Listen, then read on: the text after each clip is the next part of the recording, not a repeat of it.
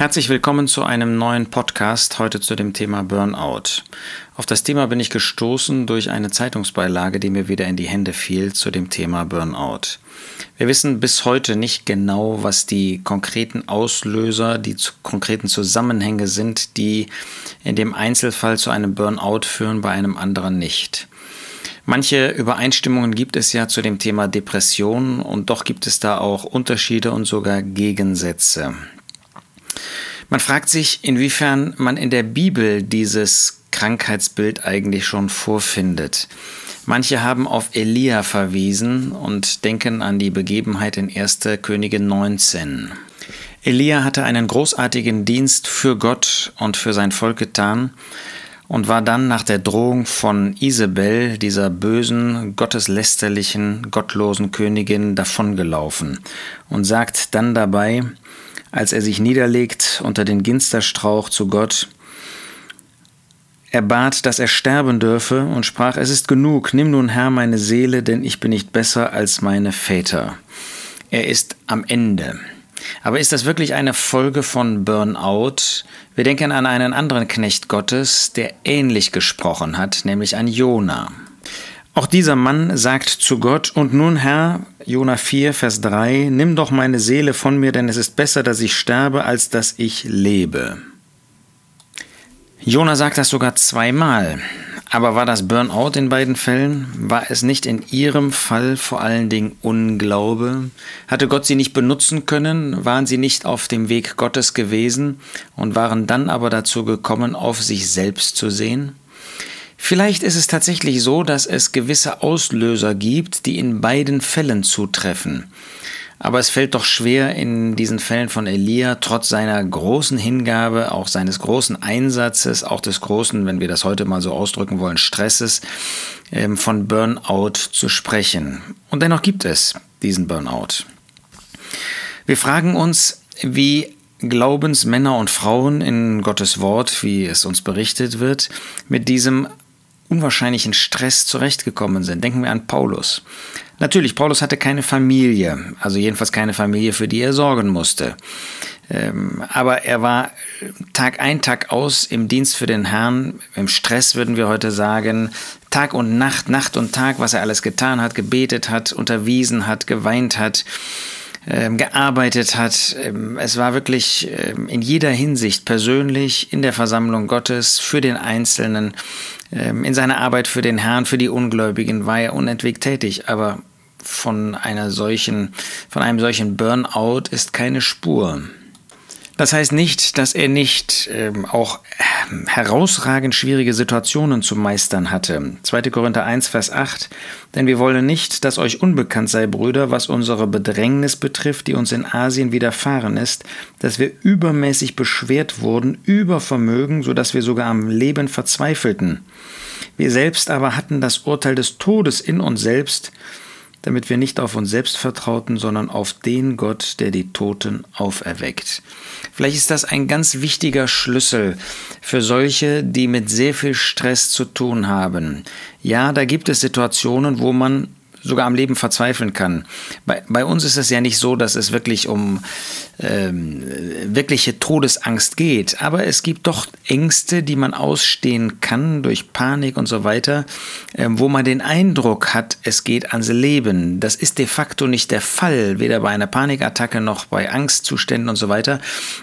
Bei Paulus war das buchstäblich so, ja, wenn er eine Nacht und mehrere Nächte auf dem Wasser in der Tiefe zugebracht hat, vielleicht Schiffe, die kaputt gegangen sind und so weiter, da äh, war das schon in dieser Richtung. Aber bei uns kann das Empfinden so sein. Und dann sagt Paulus, damit wir nicht auf uns selbst vertrauten. Das ist vielleicht ein Schlüssel, dass wir erkennen, wir selbst haben die Kraft nicht in uns selbst. Auch David nicht.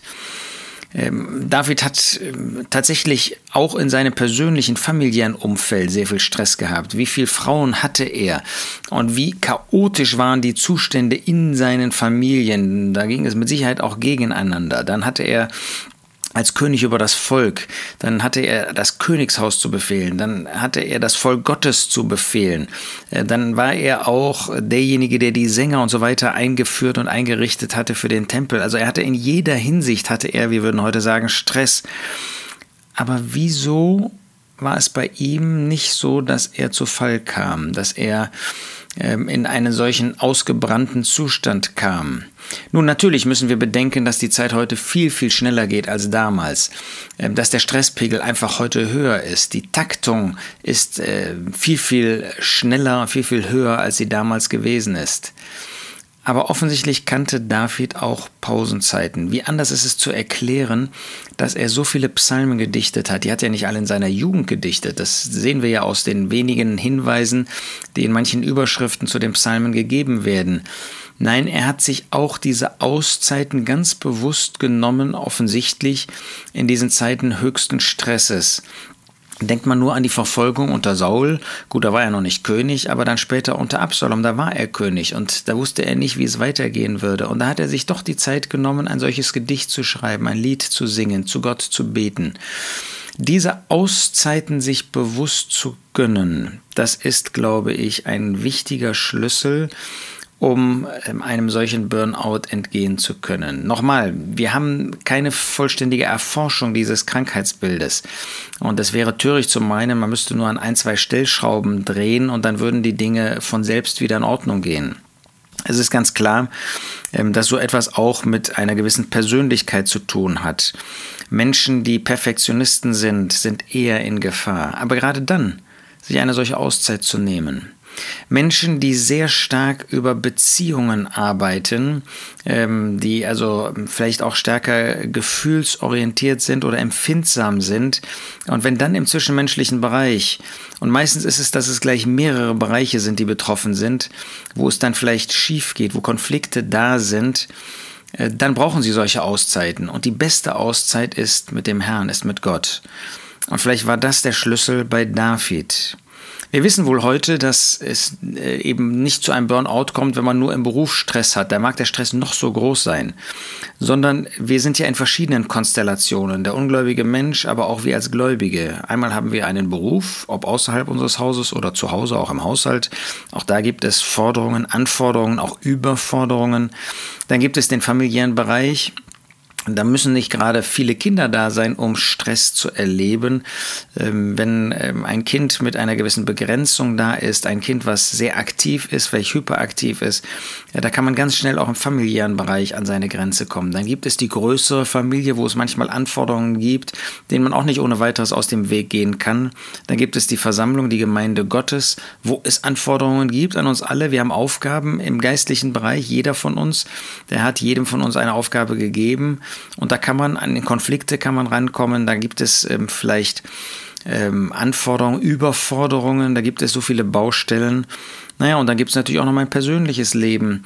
Ähm, und wenn in mehreren dieser Bereiche etwas nicht gut läuft und man dann nicht einen solchen Kanal kennt, gefunden hat, um mit dem Herrn und auch mit anderen einfach auszuspannen, dann könnte die Gefahr da sein, je nach Menschentyp schneller, früher oder später, dass man eben in einen so einen Burnout hineinläuft. Wir wissen heute natürlich, dass besonders Manager äh, in dieser Gefahr stehen, aber wir wissen auch, äh, Rolf Rangnick, ein Fußballtrainer, der diese Situation hatte, ähm, und auch Christen, ja, das ist nicht, ähm, dass man per se sagen kann, die sind jetzt in einem Glaubenstief.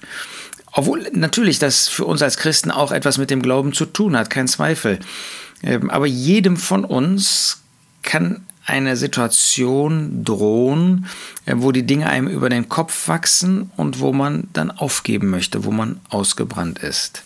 Mose hat das übrigens schon sehr früh in seinem Dienstleben ähm, erlebt, möchte ich fast sagen. Man kann zwar nicht sagen, dass ähm, das jetzt unbedingt vorbildlich ist, wie das gelöst worden ist, aber es ist doch interessant, dass man in 2. Mose 18 sieht, wo er ähm, das Volk ähm, vor sich hatte und wie das Volk dann immer wieder zu ihm gekommen ist. Und das hat sein Schwiegervater offensichtlich gesehen. Und dann spricht sein Schwiegervater zu ihm.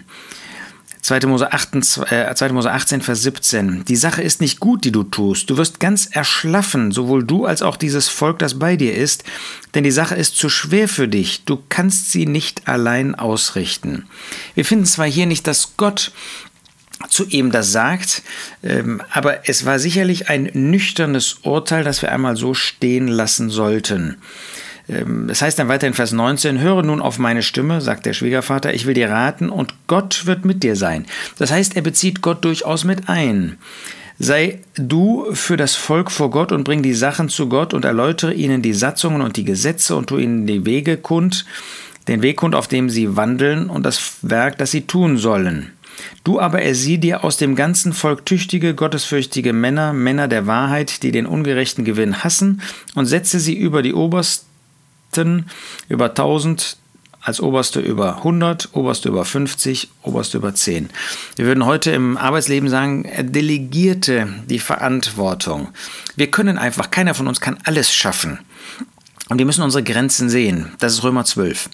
Es gibt für jeden von uns Grenzen. Selbst im Dienst, den der Herr überört, äh, überörtlich jemandem gibt, gibt es Grenzen. Wir können nicht alles packen. Und da müssen wir bereit sein, abzugeben. Gerade ein Perfektionist, das ist ganz wichtig abzugeben und nicht zu meinen, ich muss alles machen, ja, im Beruf, in der ähm, Familie, inmitten der Gläubigen. Wir müssen unsere Grenzen erkennen. 1. Korinther 12 zeigt uns dann, dass wir gegenseitig eine Hilfe sein können. Siehst du jemanden, der ächzt unter der Last, wo du auch den Eindruck hast, der schafft das nicht mehr alles? Bist du dann jemand, der einem solchen zur Hilfe kommt, ihm äh, beisteht und nicht ihn allein herum arbeiten, wirken lässt, bis er unter der ganzen Last zusammenbricht. Ja, es gibt Menschen, vielleicht Josua, vielleicht Daniel, vielleicht Josef, die eine ungeheure Verantwortung hatten und das auch gestemmt haben. Aber sind das nicht gerade Leute, die auch einen sehr, sehr intensiven Kanal zu Gott hatten? Auch Paulus hat diese Zeit der Erholung gekannt. Er ist mal neben dem Schiff zu Fuß hergegangen. Da brauchte er auch Ruhe für sich und Gott. Diese Ruhezeiten sind unwahrscheinlich wichtig. Die muss man sich nehmen. Und gerade wenn man merkt, dass es viel ist, dass die Last auch größer wird, braucht man diese Auszeiten.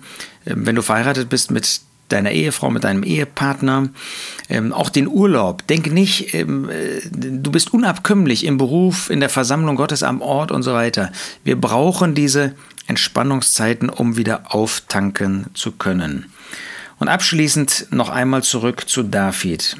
David in einer der schwierigsten Zeiten unter Absalom konnte er sagen, Psalm 4, Vers 8, Du hast Freude in mein Herz gegeben, mehr als zur Zeit, als es viel Korn und Most gab.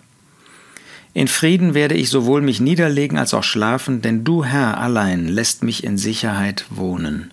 Stell dir vor, der konnte sich hinlegen und schlief dann. Und zwar sofort. Das sagt dieser Vers aus. Warum? Weil, sein, äh, weil er die, sich die Zeit genommen hat, die Ruhe, selbst in diesem größten Sturm mit Gott zu sein. Das brauchst du. Räumen Dinge zur Seite, damit du diese Zeit, diese Auszeit mit dem Herrn hast. Nochmal, ich will hier keine leichten Lösungen versprechen, die gibt es nicht. Aber du darfst wissen, was der Herr Jesus sicherlich besonders auch im Blick auf ähm, Ungläubige gesagt hat, aber was wir auch auf uns anwenden dürfen in Matthäus 11. Dort sagt er in Vers 28, Kommt her zu mir alle ihr mühseligen und beladenen, und ich werde euch Ruhe geben. Das darfst du für dich in Anspruch nehmen. Der Herr gibt dir die Ruhe, aber du musst auch bereit sein, sie anzunehmen. Ja, wie in Philippa 4, dass wir unsere Sorgen und so weiter ihm bringen und dann auch bei ihm lassen und die nicht wieder mitnehmen. Das kann man lernen, das musst du lernen, wenn du in, diesem, äh, in dieser Zwickmühle bist, wo es äh, alles dir über den Kopf wächst. Ich erinnere auch noch an Timotheus. Timotheus war offensichtlich ein Gläubiger, der eher furchtsam war. Jemand, der ähm, es nicht so leicht hatte, äh, mit den Dingen fertig zu werden.